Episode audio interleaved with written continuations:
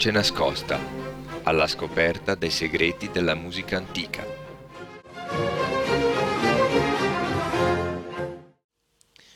Una buona domenica e benvenuti a questa nuova puntata della luce nascosta. Nel corso della stagione abbiamo avuto il piacere di intervistare diversi musicisti e di conoscere il loro punto di vista sul mondo della musica antica. Nella scorsa puntata abbiamo invece affrontato il tema della comunicazione in questo campo.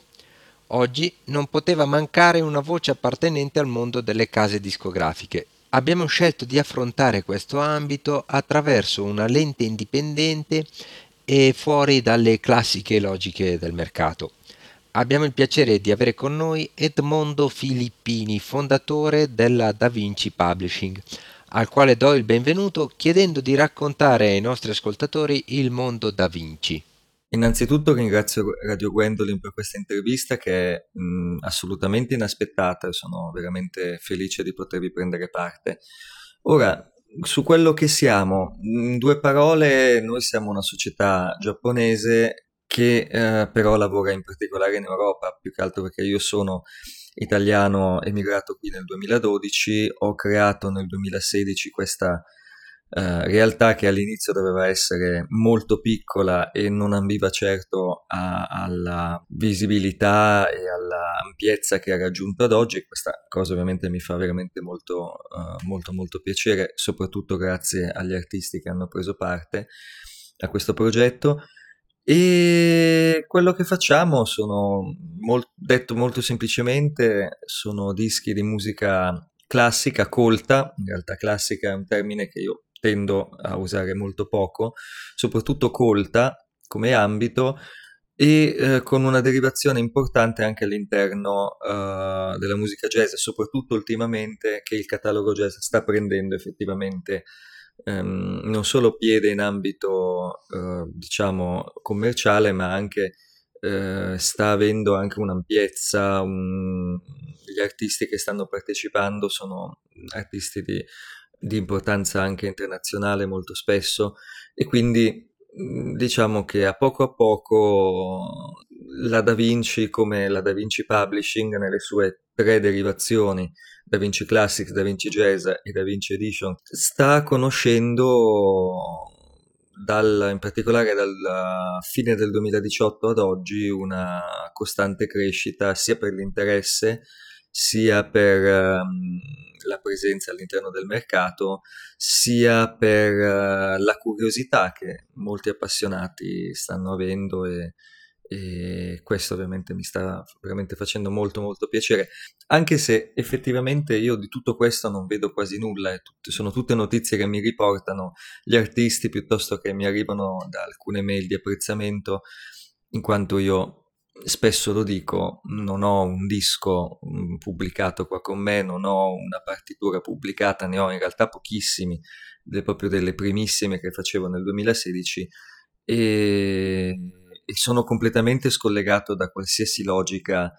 ehm, anche politica se vogliamo, qualsiasi logica di sponsorizzazione, sono completamente indipendente, lavoro quasi esclusivamente da solo con due collaboratori importanti è quasi tutto centrato comunque sulla, su quelle che sono le mie scelte editoriali e la mia direzione artistica. Facciamo una breve pausa per il primo ascolto musicale. Cosa ci proponi? Ma come primo brano da ascoltare io proporrei uno dei dischi più belli che ho uh, pubblicato nel 2019 e ha avuto um, e sta avendo un notevole successo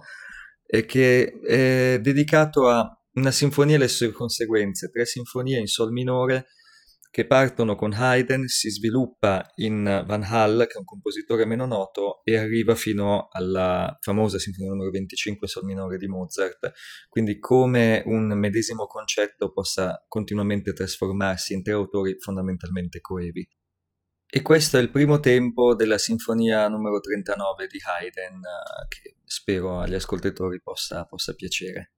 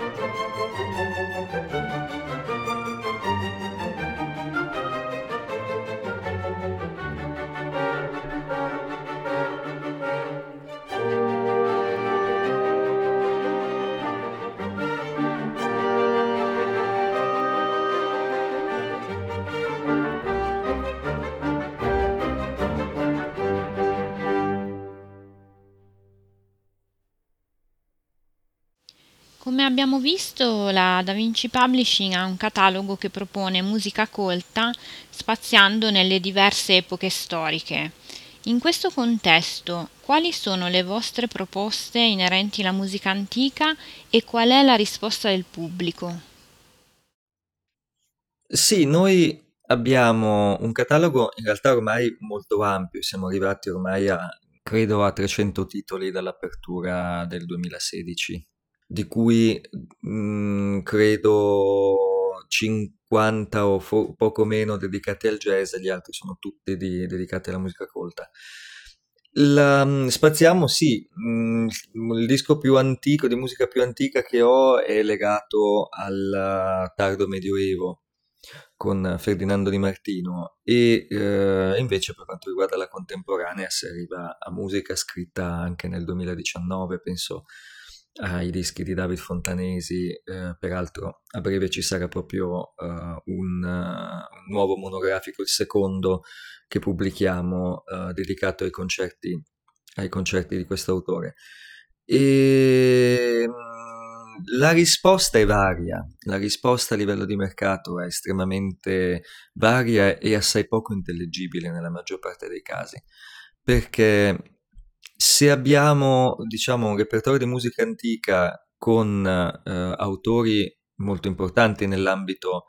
nell'ambito nell'ambito barocco, per esempio, penso a Handel penso a Bach, ma anche autori eh, più, più, recenti, eh, comunque successivi come Mozart, Beethoven, Brahms, Schumann, sono compositori che diciamo vanno quasi sempre per la maggiore e la cosa che mi stupisce ogni volta è vedere come ci sia da parte del pubblico sia quello che compra il disco ancora fisico sia quello che si rivolge principalmente allo streaming un interesse costante su questi autori, un interesse costante nello scoprire cosa nuove generazioni o nuovi musicisti o comunque nuove interpretazioni possono dire o possono aggiungere a questo repertorio. Uh, in contemporanea c'è la riscoperta del repertorio antico, quindi proprio in questo caso parlo di repertorio 6-700 di compositori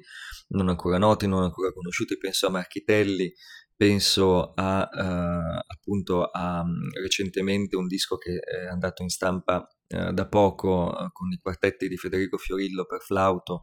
con al flauto appunto Lello Narcisi e il trio Furibondo. E su questi autori c'è una, una richiesta pressoché costante, c'è un'attenzione anche in questo caso pressoché costante da parte di un pubblico che vuole scoprire nuova musica, vuole sapere maggiormente cosa c'è stato nel, nel passato. E dall'altra parte, eh, invece, non è assolutamente, come dicevo prima, intelligibile la, la, mh, capire come il pubblico può invece rispondere al repertorio contemporaneo. Contemporaneo nel senso ovviamente più ampio del termine, non, non, non, non faccio qui un riferimento ad avanguardie o diciamo a esperienze mh, precise della, della, della, musica della seconda metà del Novecento. Però ci sono autori che catalizzano su di sé una certa attenzione, eh, vuoi per il repertorio, vuoi magari anche per a volte le conoscenze personali che l'autore stesso porta, e parlo in questo caso di autori viventi, Invece dall'altra parte ci sono delle proposte che io ritengo assolutamente splendide, validissime nell'ambito della contemporanea, che meriterebbero una maggiore attenzione e che invece poi il pubblico risponde in maniera estremamente tiepida e questo è un qualcosa che ancora non mi spiego. Quindi è veramente difficile poter dire ad oggi quando un compositore, un autore contemporaneo mi, mi, mi, mi contatta per una pubblicazione anche monografica, eh, mi è veramente complicato poter fare una previsione perché davvero non saprò eh, come quel disco verrà recepito. Ci sono dischi, per esempio, il cui primo titolo è stato recepito in maniera molto tiepida, un secondo titolo invece ha avuto uh, il quintuplo, se non di più, delle vendite o comunque dell'attenzione a livello anche del servizio streaming. Quindi è difficile rispondere a questa, a questa, domanda, forse perché non c'è una risposta, bisognerebbe analizzare delle statistiche, cosa che io trovo estremamente noioso fare, e preferisco onestamente concentrarmi sulla qualità del prodotto e dare quella al pubblico che mi segue come etichetta. Mm, o anche, anche questo vale anche ovviamente per la parte editoriale. Preferisco non stare troppo a preoccuparmi su poi il pubblico come eh, seguirà, se gli interesserà o meno. Innanzitutto interessa a me come storico della musica, come editore, come musicologo. Poi se interesserà anche al pubblico, beh, questa è un'ottima coincidenza. È giunto il momento di un altro brano. Cosa stiamo per ascoltare? Come prossimo brano proporrei da un disco molto particolare che ho pubblicato proprio recentemente con uh, questo ensemble di nuova formazione, un ensemble molto particolare di violoncelli, On the Bridge Ensemble, eh, un brano di John Dowland che è stato peraltro eh, approntato, una versione che è stata proprio approntata per questo disco di Flow My Tears con eh, soprano Carlotta Colombo.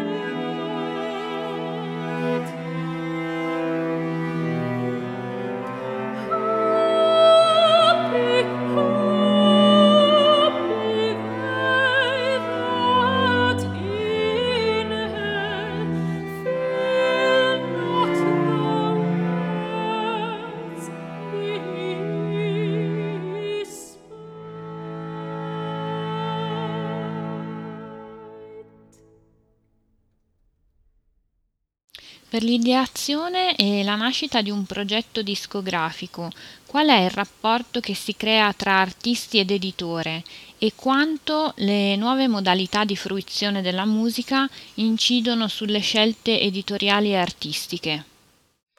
Allora, per quanto riguarda l'ultima parte eh, della domanda, cioè quanto incidono sulle scelte editoriali e artistiche le nuove modalità, eh, personalmente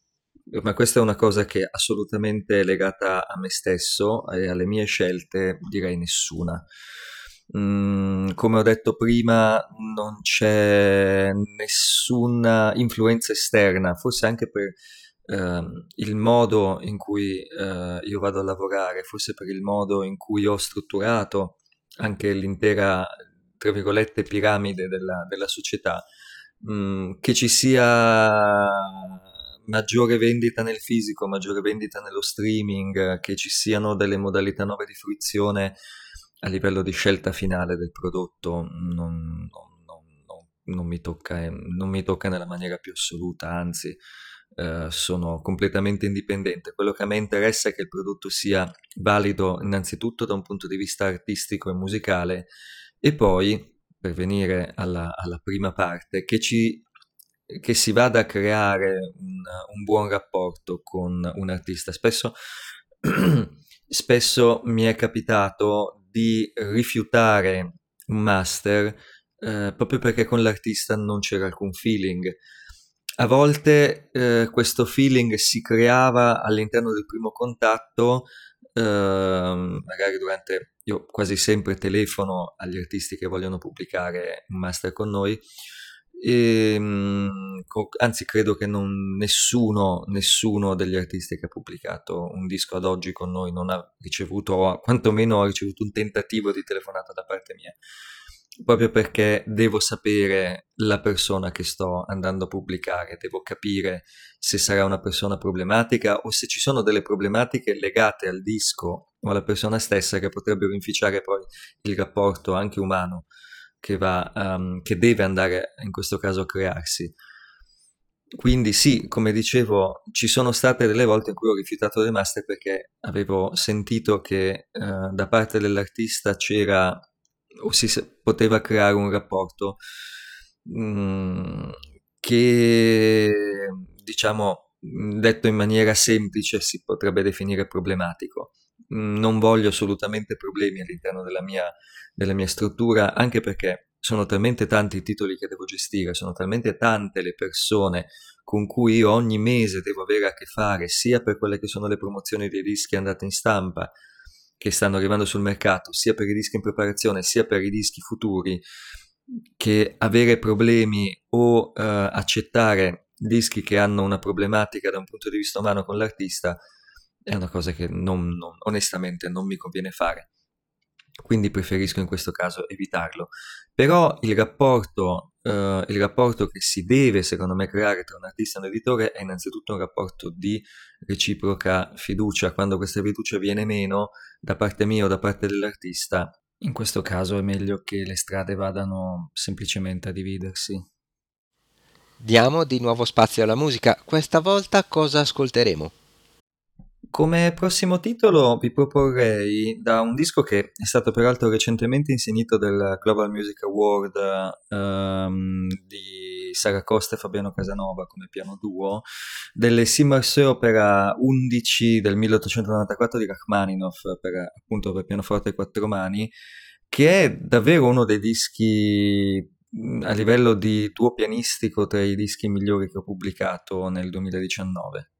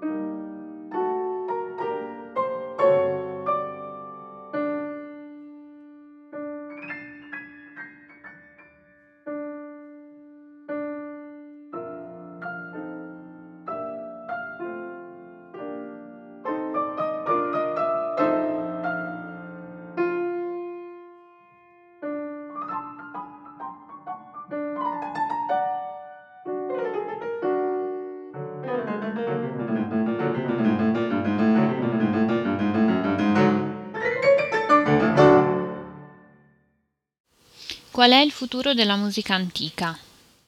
Ehm, status eh, privilegiato, quasi mm, ossimorico se vogliamo, perché nell'ambito storico eh, nel Settecento, credo nella fine del Settecento, credo che nessuno quasi nessuno eh, eseguisse musica del secolo precedente, cioè della metà del sei, della fine del Seicento o magari, ed era di solito relegata per lo più ad ambiti di studio o di, appunto, di consultazione a livello bibliotecario. Così anche nel, diciamo, nell'Ottocento, se non appunto c'è stata la Bach Renaissance con Mendelssohn che ha riportato in auge certa musica antica, però fino agli anni 10 e 20 del Novecento eh, era impensabile andare a sentire un intero concerto di musica antica, comunque di musica scritta nel passato che fosse eh, appunto il passato del 5, 6 e primi 700. Uh, tranne appunto alcuni autori che avevano assunto una sorta di, di status symbol, penso al Messiah di Handel, che comunque ha, ha, avuto una costante esecuzione, però tutto il repertorio handeliano era andato completamente perduto, era andato completamente dimenticato, quasi, ogni, quasi tutte le opere di Handel non si eseguivano più ormai da, da, da, da qualche, da più di un secolo se non appunto i pochissimi casi che eh, però appunto una rondine non va certo a fare primavera. No, poi nel, nell'ambito, nella prima parte del Novecento c'è stata la riscoperta, di, soprattutto con Vivaldi, della musica del Settecento italiana, poi da lì si è arrivato a un interesse sempre maggiore, nel, negli anni 60 e 70 del secolo scorso, i primi eh, gruppi di musica antica stabili, penso ai grandi pionieri come Harnoncourt o Alan Curtis, eh, che peraltro quest'ultimo ebbe anche modo di, di, conoscere brevemente, il primo purtroppo, purtroppo no, non, non, non, sono mai riuscito a parlarvi. Il, uh, e oggi sono tantissimi i giovani soprattutto che fuori dal conservatorio si raggruppano in ensemble di musica antica, spesso molto buona, spesso molto pregevole, e eh, continuano a riscoprire un repertorio che evidentemente piace al pubblico, piace forse per la melodiosità, piace per la um, capacità di fruizione, piace anche per le storie che a volte queste composizioni portano, eh, portano, portano nascoste, quindi andare a riscoprire l'autore o andare a riscoprire una composizione poco nota di un autore estremamente noto che penso a Vitali eh, che era un compositore che più o meno è sempre stato nel repertorio violinistico, però rarissimamente si affrontano le sue composizioni da camera o le sue composizioni sacre dedicate all'oratorio. Quindi c'è un interesse, una curiosità pressoché costante ormai nella musica antica come musica, quasi come musica nuova, che si va per certi aspetti a pareggiare a quella che è la musica contemporanea, quindi la musica scritta oggi. Questo è estremamente interessante come fenomeno perché è antistorico, se vogliamo, mm, oppure è una nuova storia, un nuovo ciclo che è iniziato e che non vedo, non, non vedo un cenno a fermarsi, anzi, etichette come Tactus, come Brilliant, io mi metto nel fanalino di coda in questo senso perché sono veramente l'ultimo arrivato, vedo che danno sempre maggiore attenzione alla riscoperta della musica antica, e penso anche a CPO e io ne sono, lo ammetto, sono un grandissimo fruitore di questi materiali. Però è costante, anche nelle lezioni che sto tenendo presso l'Istituto Italiano di Cultura di Osaka,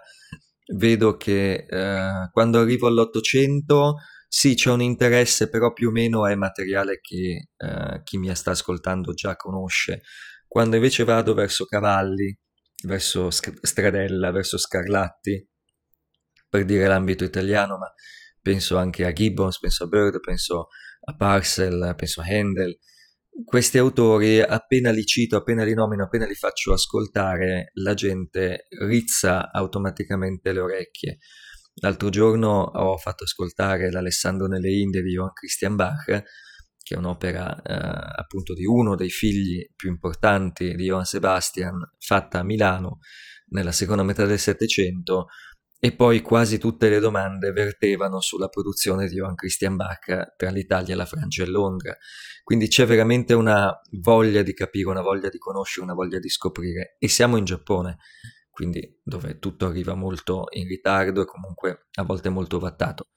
Mentre eh, in Europa questa cosa ormai regna abbastanza sovrana. Per l'ultimo ascolto cosa ci proponi? L'ultimo ascolto che vi propongo è in realtà da un disco di musica antica con un ensemble al suo debutto che si chiama Samil Groviglio ehm, con Marco Angioloni come tenore, tenore barocco e eh, sono due ascolti in realtà. Uh, uno è la Sinfonia del Muzio Scevole di Cavalli che è stato incisa in questo disco come prima mondiale che è molto breve come quasi tutte le sinfonie della, del Seicento infatti dura poco più di un minuto, e poi un'aria molto bella tratta dall'Orfeo di Sartorio, Non occorre per mirare.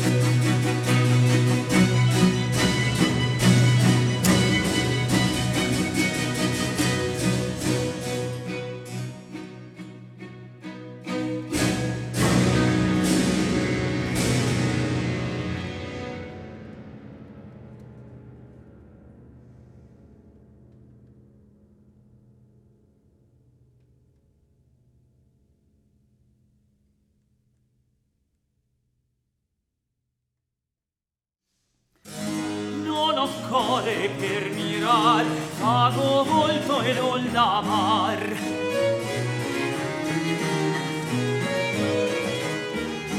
Mench'io porti il grin d'argento stringo in mano auro talento il diletto può comprar.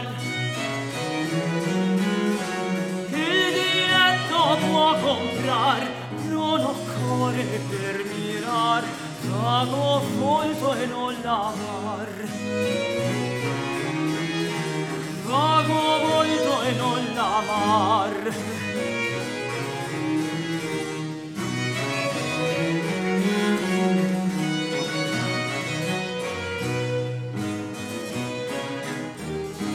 Chi fu amante in questa età Senza vago star non fa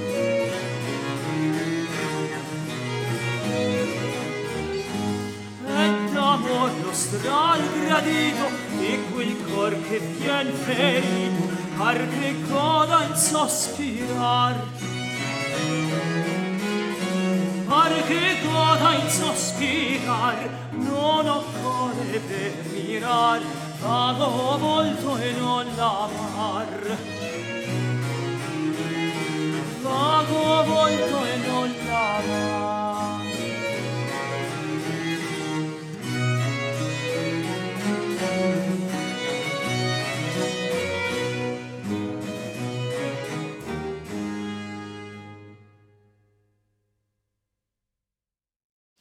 Anche oggi siamo arrivati alla conclusione di questa puntata e io nel darvi appuntamento al mese prossimo voglio ovviamente salutare il nostro ospite. Grazie Edmondo per essere stato con noi oggi. Ringrazio Radio Gwendolyn per questa ospitalità e io spero che quanto detto, quanto eh, anche fatto ascoltare sia piaciuto al pubblico, veramente grazie ancora. Approfitto dei saluti per ringraziarti a nome di tutta Radio Gwendolyn per la collaborazione che portiamo avanti fin dall'anno scorso con i dischi dei tuoi artisti che inseriamo nella nostra rotazione musicale. Ricordo invece ai nostri ascoltatori di visitare il sito www.radiogwen.ch nella sezione podcast alla voce La luce nascosta per ritrovare tutte le puntate della nostra trasmissione. Inoltre sul sito troverete anche la sezione Sostieni per sostenere tutti i progetti di qualità che la nostra radio porta avanti. Grazie dell'ascolto e a risentirci alla prossima puntata.